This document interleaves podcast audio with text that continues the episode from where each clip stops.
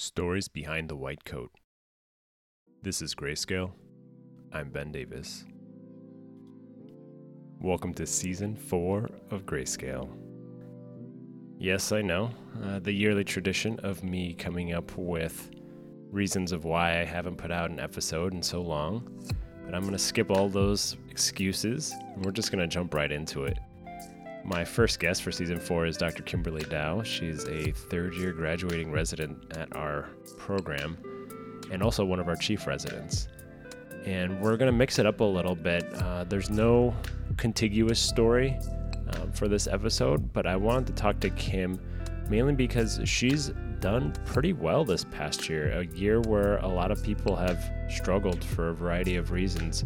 Kimberly has shown such fantastic resilience and I wanted to kind of just pick her brain of, you know, what's the why behind the capacity and the resilience for this past year. So hopefully we'll learn some things together. Hope to bring you a few more episodes this year, of course. Uh, not going to predict when, but you know, they drop when they drop. Enjoy.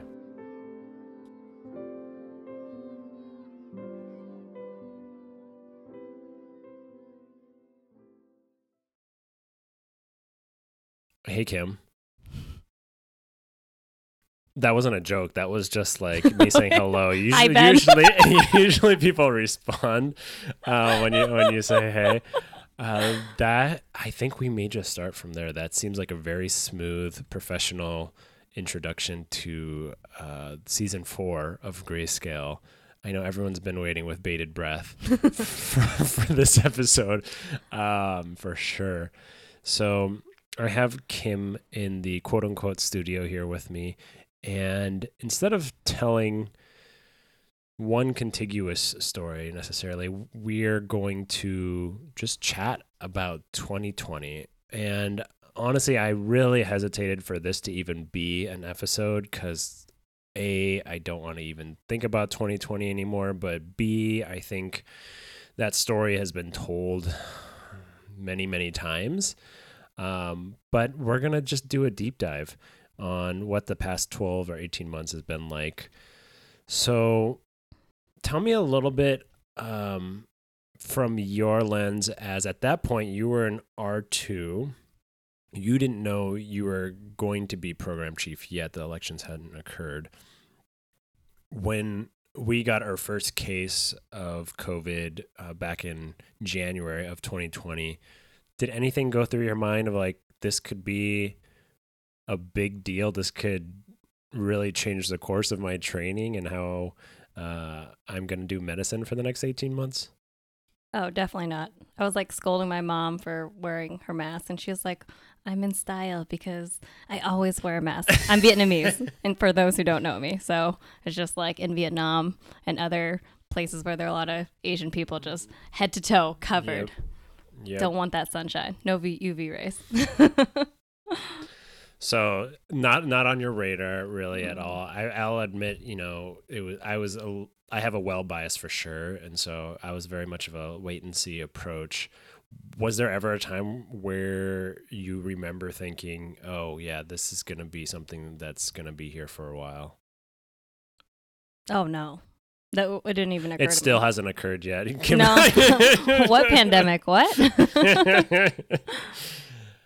so it, it, it just kind of was a thing that you did for 18 months and through all of your your chief year you were steeped in covid and still are um, and it's just another thing can you imagine what this year maybe would have been different if if covid didn't exist I think we just would have hung out more together. I, I think it would have been like our two year, but more free time. Yeah. it would have been more fun. When when were the members of your family ill, or when were did did you know that they were starting to be ill, seriously ill, or was it more acute? um, it was more acute. I feel like while people were wondering about COVID and how things were um, unfolding, I was still processing just like a, call from my dad saying that my grandma was in the hospital. So I, I wasn't really thinking about COVID except for like, I hope I'm still able to go down to California. So it wasn't it was just another like work related thing. I didn't even think of it as a national global issue at that point, and that was in early February. And so, as her illness progressed and she ended up passing away, what was that like? Um, when when was that again? So, um, she passed away. Well, actually, no. Now that I'm thinking about it, she she passed away at the end of January, um, or she had a heart attack, was intubated, passed away, um, a few days before February because it was actually uh, Lunar New Year or Tết in Vietnamese, um, and so that was uh, a big deal. Um, kind of dying right before the new year because the new year is supposed to symbolize literally new year for everybody. Um, and so that was a, a totally different experience for for my family. And so, if that that's at the end of January, were you able to make it down for her funeral? Yeah, her funeral was in February, um, and we were able to to make it to her funeral. Um, I actually got to go the week before. Um, I was actually with her when she died, and so that was Mm. an interesting experience. Um, my family is Catholic, and so they very much, you know, and I don't know if this is specifically with Catholicism, but or Vietnamese culture, but they did not want to to let her go, and she. It was it was really scary seeing someone that close to you like die in front of you. I've for other my my other grandparents, it, I would just was at their funeral, and so I remember like going to the attending um and when they weren't there i was like asking for the nurse and asking for morphine and basically putting comfort measures on. I don't know if my family actually knows that i did that but like her she was like tachycardic she was like tachypneic she looked super uncomfortable and i was like i'm not gonna tolerate this. And so i just went ahead and told the nurse like we need morphine What was the difference, if any? I don't know if you, you were present for any of your patients dying in the past couple of years, but what were some differences you may have noticed from being there at the bedside with your grandma versus patients? I don't think I've actually been at the bedside as a patient has passed. I think I've been there minutes, hours before, um, and them looking and her looking just like each other. Um, it's way more palpable in the room when it's like with your family and when you have like at that point there weren't any visiting restrictions. So, you know, out of her many children, there were I think seven of her kids there with their spouse. Um, so it was a very full room and there was a lot of praying. It was very loud, like audible sobs from like way down the hall, um, which some of my patients have had as well. And um, it was like a really intense, visceral feeling. Um, just being near the room, not even just in the room, but You mentioned that your family, wasn't sure if this is because of a Catholic faith background or Vietnamese background or um, some intersection of, of both, but was having a hard time letting go. Were they praying for her recovery or do you remember the, the actual content of the prayers? So it was just on on repeat of like the standard like rosary prayers that we were doing. Um so it wasn't for a specific thing. It was just a repeat of prayers. But you know, I, I think at that point they they knew. So she had been intubated for two weeks already, and so they had just extubated her. Um, and as soon as they extubated her, I asked them to give her some morphine, and she was actually okay for a couple hours. And so people thought she was coming to but they didn't realize that she got morphine right when she was extubated. And then I think basically as soon as the morphine wore off, it like became very evident that she would not be able to breathe on her own. So that wasn't the only family tragedy in 2020, was it? It was not. It was uh followed by my cousin who's who was only 20. Um and he died. He his brother and mom found him um the evening before he was fine. And then they found him the next morning. He's been somebody that has dealt with um, substance use, and at that time he was in a program he hadn't used. He'd actually like released, I don't know, some a, a video on like Instagram or Facebook about how he was doing and all of his dreams and goals for the future. So it was incredibly unexpected to have your younger cousin die. Um, that was that that was a lot harder than my my grandma who, you know, she came from Vietnam after the war and has been through so much. I lived a very full life. Um, her husband died several years before, so that was definitely a different experience versus my cousin who just had a lot to live. In relation to when your grandma died, when did your cousin die? My cousin died at the end of May. Okay. So that was also the time where we had kind of COVID was looking a little bit better. Um, and so I was able to travel down um, for his funeral.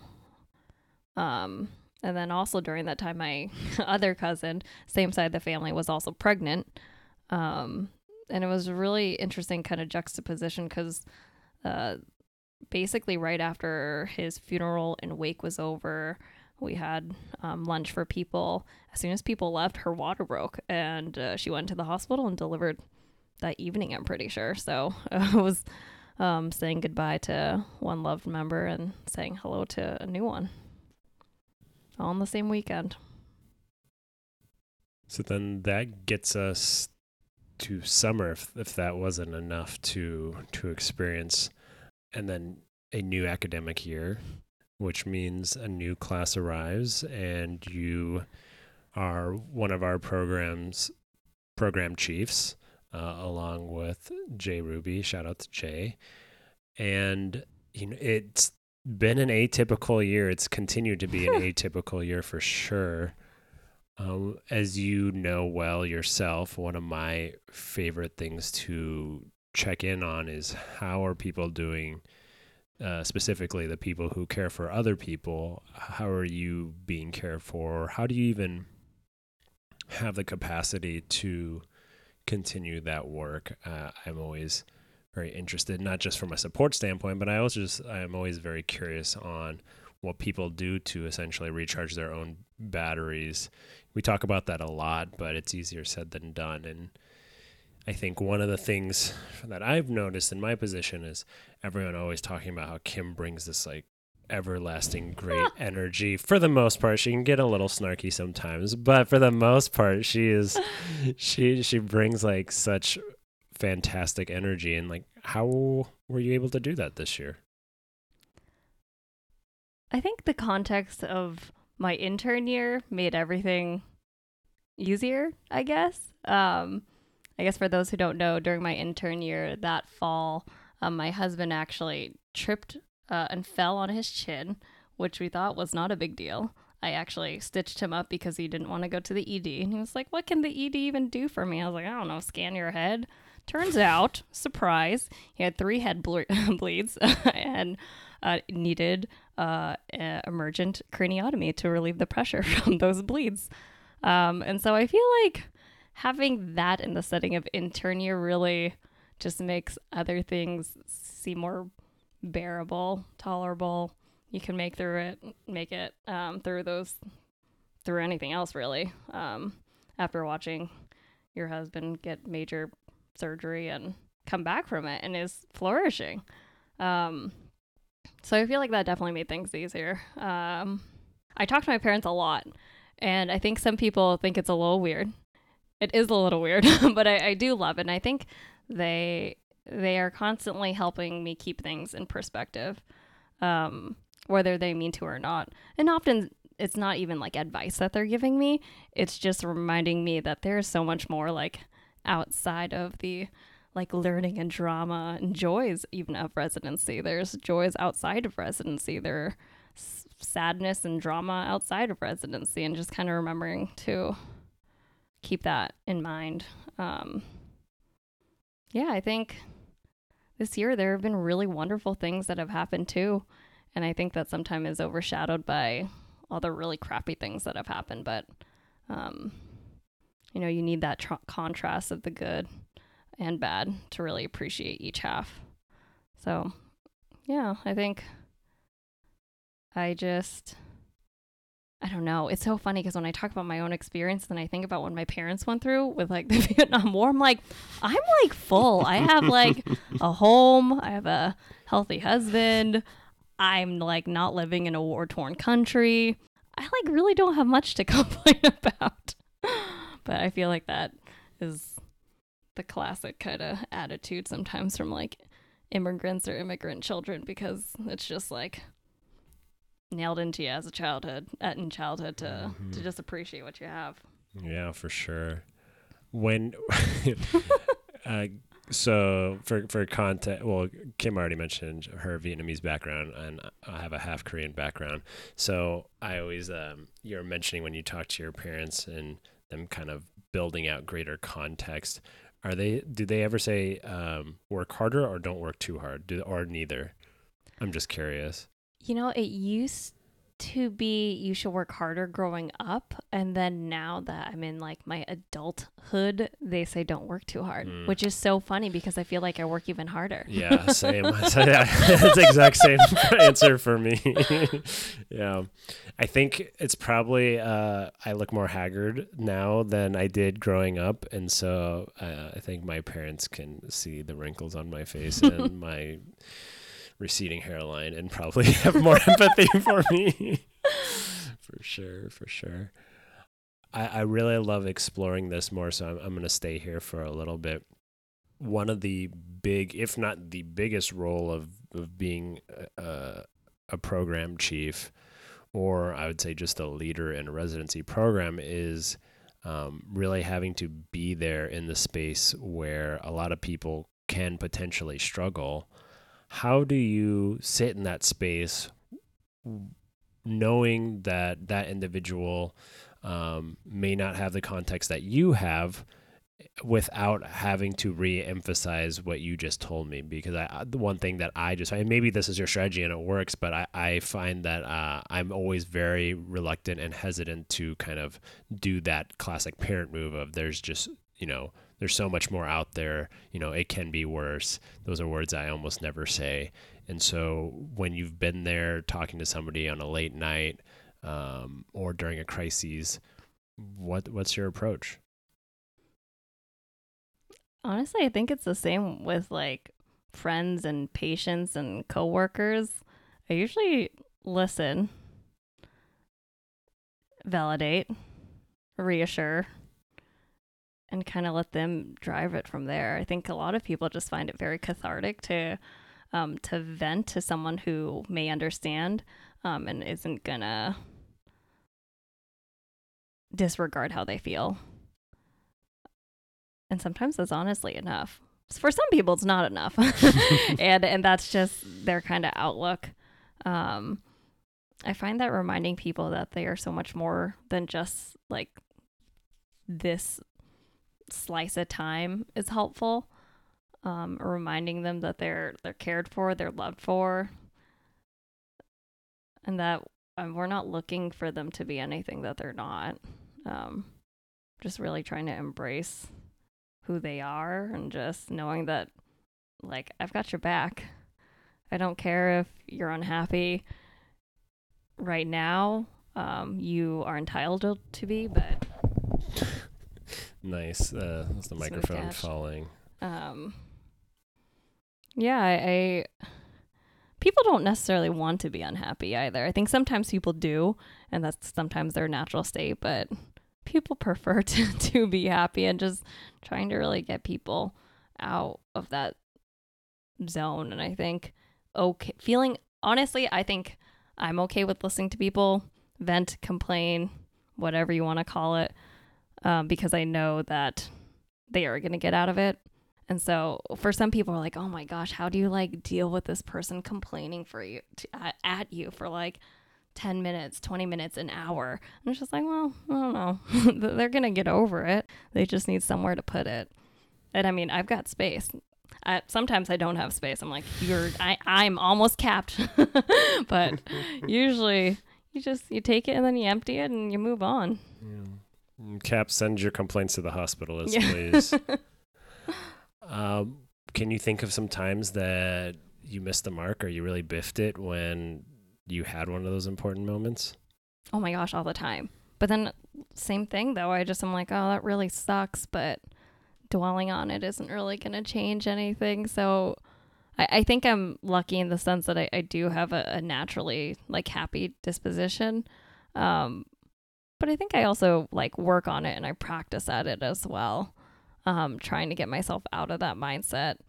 But when I am in that mindset, really allowing myself to like feel it, to be angry, to be sad, and then moving on from it. Um, I I am a like I said, Vietnamese Catholic. Guilt is my baseline, so maybe that's another thing. I just live with guilt. I'm like, okay, that really stunk. I like definitely didn't support that person. Typically, I also like just then co- try to compensate by baking goods and then trying to win people back. So that's that's another thing people can try. Don't get to the heart, go with the guts. that's right. Love language number one. Anecdotally, I I tend to notice a high degree of overlap between personalities of feeling an innate guilt for whatever Catholic or not upbringing, um, but also capacity and kind of even killness not being able to to absorb more. I don't know if that's just again anecdotal but i have noticed the people who i, I think about when i think of wow they have such great capacity they often come with a lot of guilt as well or at least a history of guilt and i'm not really sure. We probably have to explore that on a different um, episode but it's just something i've noticed. So you mentioned that you you practice so you said two i'm going to call you out real quick because you, you you said you kind of have a normal well actually i can't really call you because you, you did word it uh, appropriately. You said i have a naturally happy disposition but then you also said you worked at it. So when you say you're working at it how do you how do you work at being happy? It sounds easy but like I I don't have a naturally so maybe this is more for me. But uh, how do how do you work at it? How do you exercise that muscle?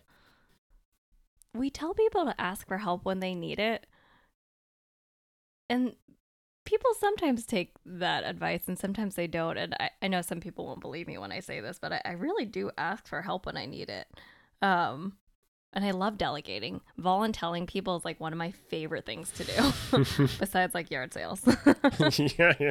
And so I, I think that helps um, because it, it really feels like teamwork when you're like collaborating with others. Um, but I think honestly, surrounding myself, kind of that passive happiness with things that I love.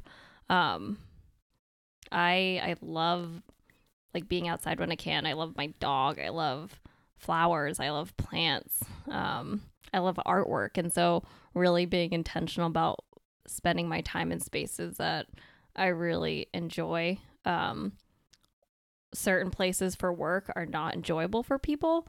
For instance, I don't particularly like the hospital, so I don't spend my free time there. But honestly, being at DFM, like, I love getting my work done there. The the staff, the, my coworkers. I I love being there. It's like a happy chaos that I like just like hanging out in. Um, I love my apartment. It's like not even 500 square feet, but it's cozy. Um, I have nice greenery, and it just is a place where I can really detox. I think, honestly, with Kyle's um, injury during my intern year, it really set some pretty good boundaries in terms of like work life balance, but also that kind of Venn diagram of like it's okay for me personally to mix like business and pleasure sometimes and finding that balance for yourself. I think some people like have like haiku on their phones. I do too, but I don't pay attention to it.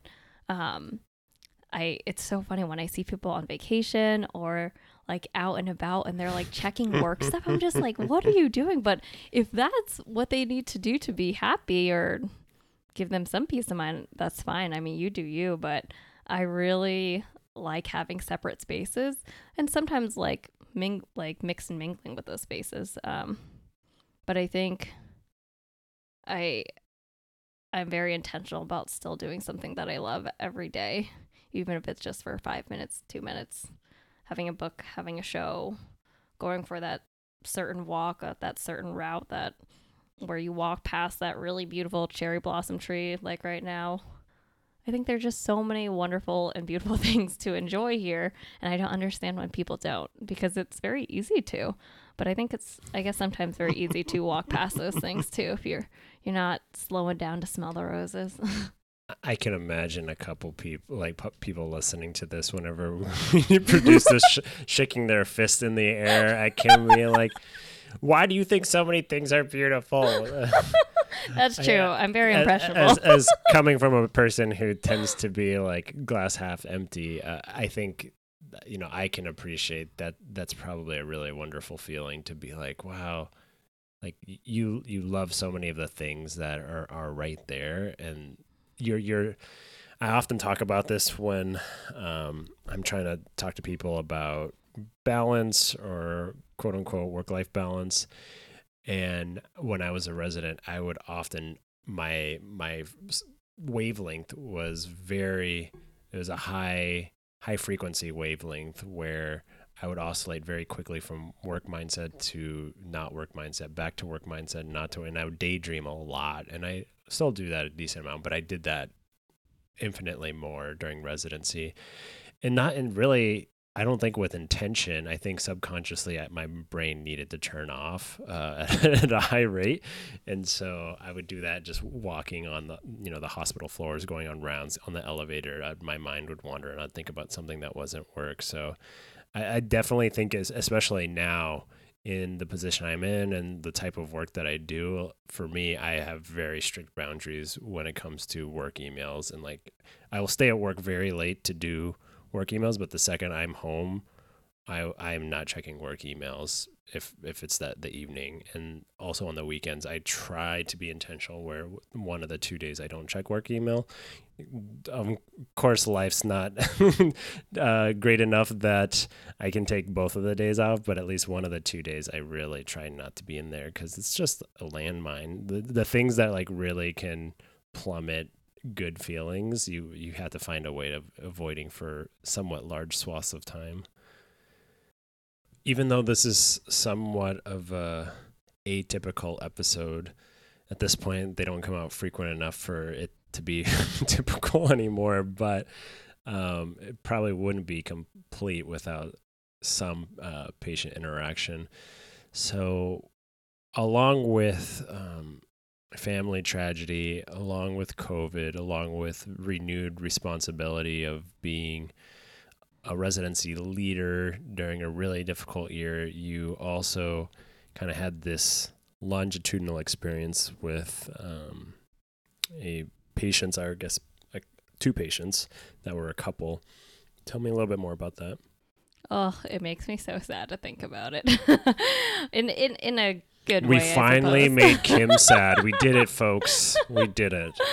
um so it, they're a really sweet couple um i met um the older gentleman my intern year and i became his pcp um he struggled basically with like his he he kept saying like i'm not eating enough but his weight overall he had lost weight and then was stable and just for context i feel like every vietnamese event gathering there's always a lot of food and you eat a lot. Like going to buffets is a very normal thing and i feel like he was just like why am i not eating the same amount that i used to? He ate a very normal amount i think for like an 80 something year old gentleman but he was just like really concerned about how much he was not eating.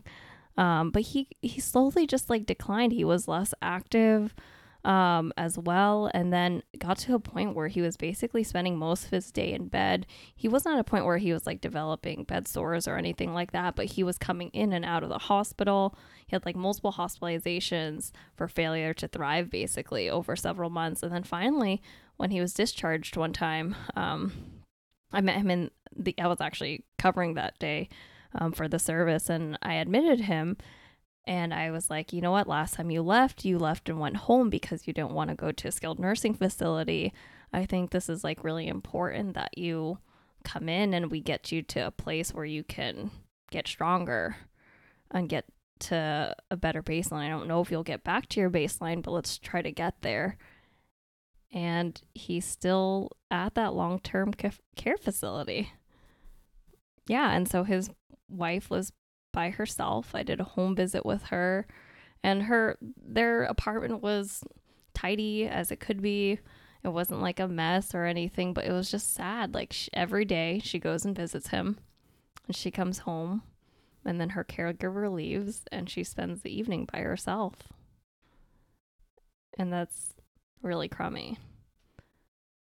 And there's nothing I could do to change that. How often do you see either of them? I had a visit with her not too long ago. Um, if I'm being honest, I, am pretty avoidant about it. I had like an interim note that I created just like about a medication review, and I left it unsigned because it wasn't really a patient encounter for probably like five months which I'm like a person that as as program director, I'm gonna choose to ignore that. it, it, was an interim yeah, note, so interim note, yeah. not an encounter. But I, I for whatever reason, I could not look at that note, and I still haven't. Like there are things that I've wanted to do that I still haven't done for her yet because I have this like emotional block or like this sense of failure that I like let this couple down. Um, and I, I thought about trying to get them into like a, a place to live together, but that was a dead end and I feel very bad, but I think I'm using this uh this podcast and graduating hopefully as the motivation to find some closure for myself and for them. Hopefully some sort of situation that I can throw together. Do you there's there's always like different layers to one's emotional being and I think one of those layers is feeling deeply and genuinely that you let them down. But do you actually, when you reflect on it, do you feel like you let them down? I mean, probably not. I mean, it wasn't safe for him to be at home. He would have only gotten worse. But I still feel bad. Yeah. Um she wanted help with like her COVID vaccine too. Um and I like was I put her on like 10 waiting lists. I called a bunch of places and I tried for like 2 weeks and then I called her back like feeling like such a failure and then her caregiver answered. She was like, "Oh, actually we already got her vaccine." The like community re- came to this like uh area and gave all the elderly people their vaccines already. So then I was like thinking it as an instance where I felt like such a failure, but they actually didn't even care that much because they figured out on their own much faster than I could have figured it out. So maybe this is one of those situations where I'm beating myself up for no reason, but I think of a, a much older episode where we debriefed a little bit of working extra hard for certain patients in the sense that um, there's different motivations, and this one feels like we're we're circling back to good old guilt. But do you find yourself working extra long and extra hours on tasks that maybe not directly related to this patient and their functional status and their long term care, just to maybe lessen that guilt? Oh, 100%. I think you know, at, the, at this point, all of my grandparents um, have now passed away. And I think, you know, I, I regret not being able to have more thoughtful conversations with them in Vietnamese. Um, and that is just sad to me. But now I am more inspired to to learn Vietnamese and just signed up for another class again. So first class is tomorrow. well timed you, there's always you know one of the the reasons um, our program has really worked hard at trying to increase the diversity whether that's gender diversity or racial or ethnic diversity in our program is uh, the ability to have that next level with your patients. And in this instance you had this cultural connection with them where you can understand another layer right? Like it's not good enough to eat a regular amount of food. You need to be able to eat a large amount of food. Um, can you t- talk a little bit of like what that experience of like was like, kind of having that background? It was so um it was really I mean in a sense it was life changing. I have never really delved into my like Vietnamese background. I mean, part of the inspiration for coming to Seattle was more of a, a curiosity than um being that intentional. I was like, oh, like I I want to be in like a area with lots of Vietnamese people again. Um just for context, I was born in California and lived there for 9 years and then we hopped around and then I ended up in Maine for most of my life basically from elementary school all the way through med school basically um, and so i was just ready to immerse myself in maybe but it was pretty superficial. Kyle wanted to be in seattle too. So i was like okay. Um, and then when my mentors trained out here and he's phenomenal. So he actually cha- trained at the old uh, swedish providence residency. So came out here because i was like oh it seems like i'd get good training. And when I actually had that interaction and then more interactions to follow, I really could appreciate like how much I was missing just like in my life and in my identity because someone asked me who and what I am, I'm I kind of automatically say I'm Vietnamese Catholic American. But what does that mean? Um, and I feel like I missed a lot of that growing up in in Maine, and I would always kind of dip my toe back in the water those one or two times we would go back to California. But yeah, that and and that's really kind of changed my projection in terms of my career goals. I mean, Kyle and I are trying to go to Vietnam for three months so I could do like a full language immersion and really be truly fluent and get to appreciate Vietnamese, like Vietnam Vietnamese culture as well.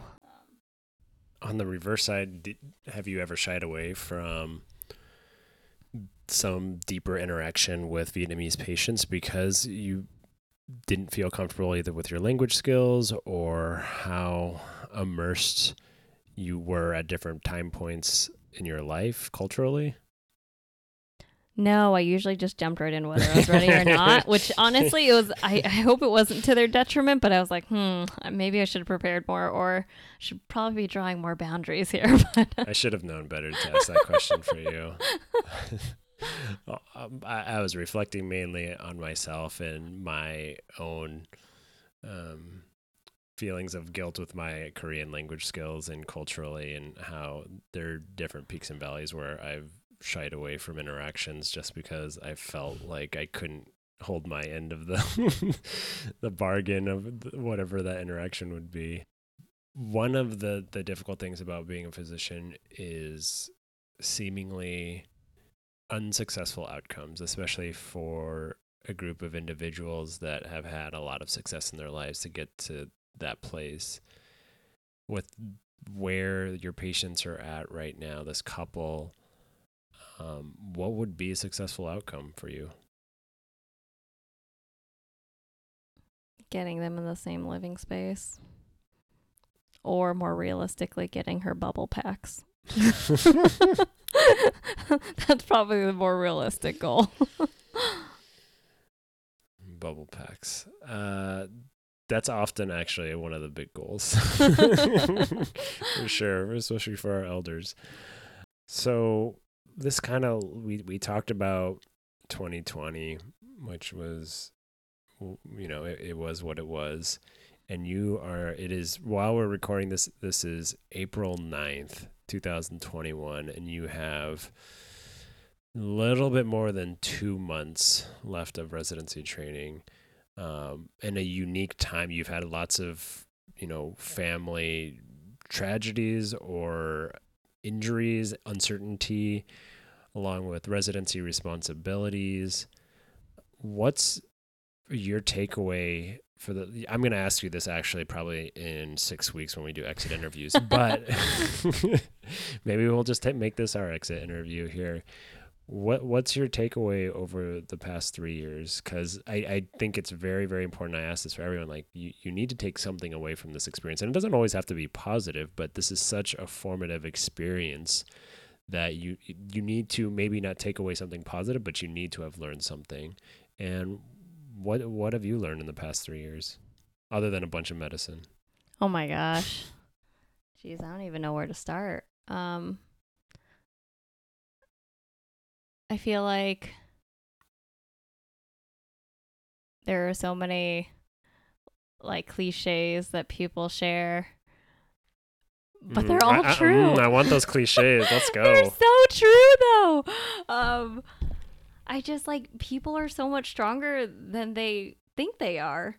Um and when you have a community supporting you, you really can do anything. But on the flip side, there are people within our, within our own community, um, at large and our smaller community that don't feel like they have a community, even though we are there supporting them.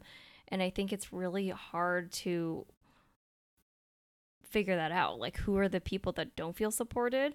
Um, and who are the people that do? And how can we engage the people that do feel supported to really get the other person to to know that like we do genuinely care about you um i think this year in particular or over this like last 12 month period not necessarily 2021 um has definitely made me more skeptical and thoughtful i think in a good way i think i am very impressionable i'm very optimistic about things in general um, and I think it, this was a really good time for me to actually do a lot of self reflection in terms of like just not follow not following um, the crowd um, with certain things. Um, and I think it's okay to to hold people to high expectations.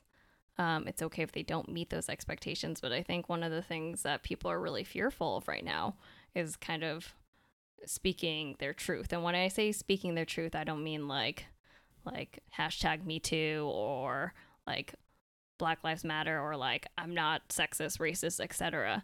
I think you know, being in Seattle has been a really interesting experience too because it's such a progressive city on paper. Um, not that it's not in action as well, but I think um, the dichotomy of of thought is much more obvious here and it actually kind of stops dialogue from happening sometimes because it's like it's our way or the highway and if you don't agree with us keep your mouth shut and i think that really like bleeds into some stuff um which i I've never I'm not a particularly like thoughtful person in terms of like philosophy. I leave that to my husband. but I have just been doing a lot more thinking of like what we see in the media. And I, I don't have Instagram. I'm I'm not a particularly active person on Facebook either. But the things that you hear just um, from conversations or from your patients or from each other, it's like really remarkable the information that gets spread and now I'm just kind of going down a spiral of, Mm. of lots of thoughts. That's okay. That's that's. I've been trying to probe and prod and trying to get all these thoughts out. I mean, you can keep going down the rabbit hole. What, this is dark. I can. This is the beauty of editing. Like, it, it might not even sound like you're in a rabbit hole at this point. It's gonna come out super succinct, just right on point. What else? What What else have you learned? I feel like there are wisdom pearls of wisdom in just about everything. And even from like really horrible situations, um, really wonderful situations, obviously. And there's there are always lessons to be learned, whether or not you want to learn them or not. And I think it takes, you know, sometimes like obedience and bandwidth um but also like the willingness to to learn and accept things i think it's easy to play the victim it's so easy to play the victim um and a lot of things that people have been discriminated against in the past people are owning more um, which is really wonderful but i think also it can lead you down a path also of, of blame. Um, on the flip side, it can be really empowering um, and lead you to like a path of like more fulfillment. And I think that's a really hard balance sometimes. Um, and I see my patients going through it. I see my friends going through it. Um, yeah, and I'm, I'm curious kind of where they'll fall out on the other end. Um, I think the worst thing that we can do, and this is a phrase that people I think kind of dislike sometimes, but I personally love it. Um, like having the the bigotry of low expectation, and I I don't want to have low expectations for anyone. I, including myself, I think all of us can be better, and we should strive for it. Um, it's whether or not we're brave enough to.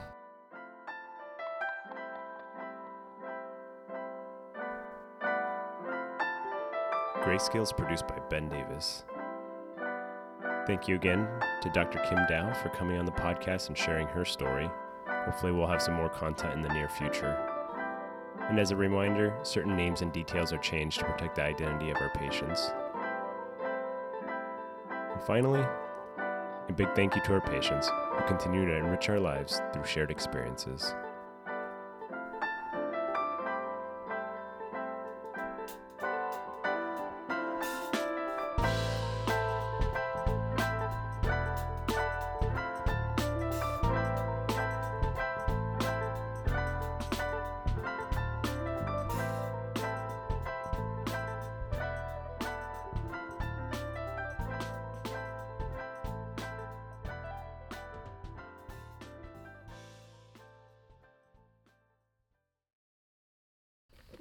Feel bad. I tell people that Seattle doesn't is not a food city, and I, f- I feel some guilt about that. we just like hit a completely different wavelength here. Let's explore this. So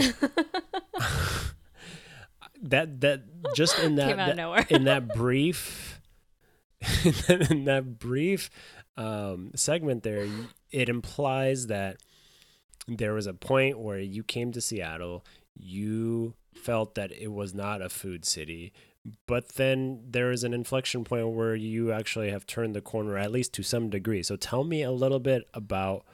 Um, a little bit about what made you think it wasn't a food city, but I really want to know how it turned around. Okay, I, I think whenever I go to big cities, I already have like an itinerary. I like know where I'm going already. So I don't have to dig through the other crappy, overpriced hipster places that actually don't have like I mean their food is fine. I feel like I've never had like bad food before. I mean maybe a couple times, but in general food is usually like on par but like just maybe a little more expensive. And so when I moved to Seattle, I was like, all right, everyone talks such a big game about Seattle food, like bring it on. And this is me coming from like someone who's, you know, like live partially in California, but I go back there frequently and I eat in LA, I eat in Garden Grove and just like food is such a huge part of just my life. And then I also lived in Portland, Maine, which is also a very foodie city, but also much more affordable. So and I already know all the places there. So when I came to Seattle, I was just like, here we go. And I kept going to overly priced places with just like mediocre food. Or it was good food, but I was like, this should be like $5 cheaper. Mm. But then I like came to appreciate the like, okay, this place is just like expensive because they have to pay the rent. And it's so expensive to live in this city, they have to charge this price. I still that still don't believe that to be true for some places. Um, and then obviously just like getting to know your city of like where to get this kind of food or that kind of food. You got to go to like the neighborhoods, like the specific neighborhoods for certain foods. And so I don't eat Asian food in Capitol Hill. so, so it was a money it was really the ratio of cost to quality it wasn't like you came here ate a bunch of bad food it was just like i this should be cheaper than what it is Correct. so that being said let's you're you're you're here now but at some point you'll you'll probably leave seattle and go plant some roots somewhere else so before you leave seattle in the somewhat near future let's hear it. you just said i don't eat asian food in capitol hill where are your recommendations? Let's get a couple of recommendations for our folks in Seattle here. Oh man. Um, I mean, let's start with Vietnamese food. Like, if you're gonna eat something that feels like, yeah, this is this is my jam. This feels like I, you know, everyone has different totems for food, whether it's home or what I ate in college, etc. Like, w- where would I go if so- somebody came here and I was like, I want affordable, relatively affordable, great Vietnamese food, or very good. I don't, I don't know. Okay. where would it go? Um, if you wanted vegan Vietnamese food, which first shout out to Chu Minh and Loving Hut. I totally judged you. I was like, you can't be Vietnamese and eat vegan. Like this is like blasphemy. And then I was vegan for Lent, and so I could only go to those places, and it changed my life. Ben, like my cooking of like Vietnamese dishes has turned semi-vegan, but mostly just vegetarian or pescatarian. But oh, because it's it's hard not to have fish sauce or nuoc mam in Vietnamese dishes. But I have a pineapple version now, so it's okay. Oh, okay. But um, if you're looking just for like a banh mi, th- then I would say uh, Chu Minh Tofu has great banh mi's. Their bread is fresh from the bakery every day. They have a great vegan mayo that you can't even tell the difference. They do have like fake meat options, but the thing is, the texture is just there.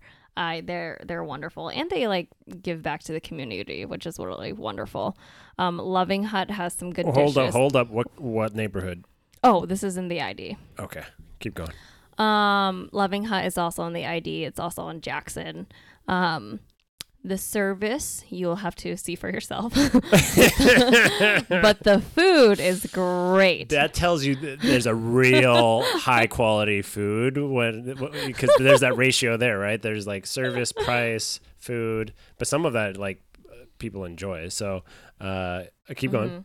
Mhm. Um, I think if you're looking for like a wide spread, um, you can go to Greenleaf. They have a good variety. Um, Tamarind Tree, if What- you're what- feeling what- fancy. hold up, hold up. I know. What's your thoughts on? You said a widespread.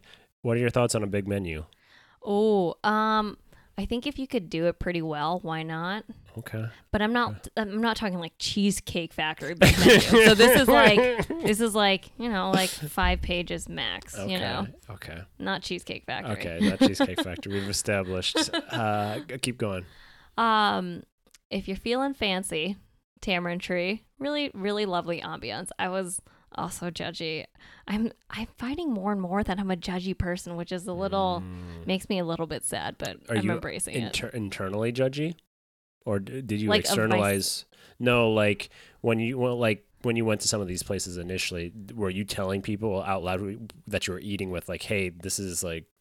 N- You could do either better or this could be cheaper, or you just like keep it. You write down your internal notebook, and you're like, "I'm judging you right now." Oh, oh, I tell people, but in like a nice way, in like a Kim Dow way. Oh, You know. Kim Dow. Way. Okay. Okay. Um. So, w- what else? Like, we well, let's branch out in terms of what other like when you came to Seattle. Like, what was on the checklist? Like, obviously Vietnamese food, but like, what else is like? I need to, to hit this up. This is Kim Dow's food list. Like, I, I need some of this in every city I, I live in. Mm. Um, Ethiopian food. Okay. Um, I feel like Cafe Chef is probably the quickest and cheapest. Um, but I also like Cafe Selam and then Queen Sheba. Those are probably my three go to. Neighborhoods. Um, Queen Sheba is in Capitol Hill. Cafe Selam is in Central, and then hmm, Chef Cafe or Cafe Chef. I can never remember which one goes first. I think that's in First Hill, maybe. Okay. Uh, and any other things on the list in terms of Mm. cuisines, genres? Indian food. Okay. I I feel like shout out to Ardishir. she has made us all a great fan of Taste of India. They have a pretty big spread. Um, dosa. a cla- classic UW also UW Indian overlap. There. Yep. Um, Moksha in Bellevue is like fancy Indian food. Um, Dosa House has great Southern Indian food, which there is a difference between Northern and Southern Indian food. So they're they're they're great. Um, I feel like boba, bubble Oh tea. yes. This is where you really can. oh yeah. There's some strong Ooh. opinions in our residency with this. I don't know if Kevin Wang's listening, but um, Kevin, I, don't hate me. Ke- I don't know if I forgot. I asked somebody this before because I'm not like a huge boba guy, but I was asked who who has the strongest opinions, and it wasn't Kevin. It was somebody else. I don't remember who- who it was though. Of the faculty? No, of everybody in the pro- like, who's the person that's gonna judge most harshly? And it wasn't Kevin. I, I, I was, I was not necessarily surprised, but I don't know if you know who that person is. Mm, I feel like Allison can be rightfully judged. It may have been Allison. I feel like some people Okay. judge. I'm like, you don't even know. Oh yeah, Like, yeah. You've never made boba at home before. Yeah, you, you can't judge. Uh, okay, so l- let's hear let's hear a, a, a top three if you can go top three. Doesn't have to be in order, Ooh, okay. but uh, more fun if it is. okay, I feel like the key thing is our is this overall because there's like points for like boba f- texture and flavor, and then there's tea, and then there's also just like um originality, kind of like d- you, flavor. This is you get to decide what the criteria is, Oh, but you can't um. break it a- apart into the individual components. It has to be I'm going to get a cup of boba from one place. from one place, top three, and what neighborhoods they're in. Okay. So this is number one for me, but I do have to preface with um, this is the closest boba place to me. Not that's not true. There are other clo- there are closer ones, but this has the best flavor, good boba, um, and really excellent flavors. Like in terms of just like what drinks you can get. So I'm a little embarrassed because I call it a Thule. Still don't know if it's a Tulia. I'm glad that you have now put this on public record. Um, and I wish I knew enough that I could make fun of you, but I don't know. I don't know the answer to this, but I really wish I did. Um, so I'm gonna assume you're you're correct okay. for the for the sake of our interaction here. So we got that at number one. Number one. Okay. Number Na- na- so neighborhood. that's in Capitol Hill. Okay. Number two is Young Tea. Young Tea used to be my number one. Sorry, Young Tea, you're just like not within walking distance. Is, is that Young T the Y O U N G or Y U N G or some oh, other Y O U N G. Okay, so young. Okay, I Mhm. wasn't sure if it was like, um, you know, like a rapper like Young's. Oh, gotcha. And they're- just They're in the ID. okay. Um, also their their flavors, their their teas are excellent, and they've actually picked up their boba game. So their boba used to be like not as chewy, and the amount was less, but they have a really great. Actually, both places have their own um, simple syrup that they make, which is, mwah, it's awesome. Mm, chef's kiss. Um, and then number three. This is the last one you could put on on the list. So Oh, jeez, I'm crow. Mm. I mean, I'm stuck between two places. I'm st- Tea Addicts is in Capitol Hill. They have good tea. I just haven't gone there very much. But when I went there a few times, they have good quality. Probably the other place is Ding Tea. I'm gonna say Ding Tea just for people who Mm, live in the mm. UD. okay. Um, yeah, and they're they're a franchise and, and pretty reliable. I feel like if I was needing a place to get tea, I would I would go there. Nice. Like most places in the country. Cool. Any any other? I feel like the the boba kind of wraps it up because that's something you, you'll probably get at the end. Yeah. Um. Okay. Well, thank you for. Wait. Okay. I do, PSA though. I I do have to say this. There are some really amazing Asian dessert places. It all it doesn't end with blackball for those who want to have good Taiwanese desserts or just Asian desserts. You should go to Bellevue. Okay, Mm. I'll leave a cliffhanger. Cliffhanger. You should go to Bellevue. Check it out. Well, there you have it. Uh, who knows if any of this will see the light of day? But if it does, you got the definitive list from Dr. Kimberly Dow on where to eat in Seattle. And if it doesn't meet your measures, I want you to email me at thebadhumors.com. There's a, a, a contact form uh, that I get random emails from. But if you really don't agree with this list, I want you to email me passionately. And I, it doesn't matter if it's next month, a year from now, if it's 2027, email me, fill out the form, and I will pass along. I will text her, uh, whether it's to sing her praises or to judge her critically. Um, so really looking forward to somebody uh, messaging me.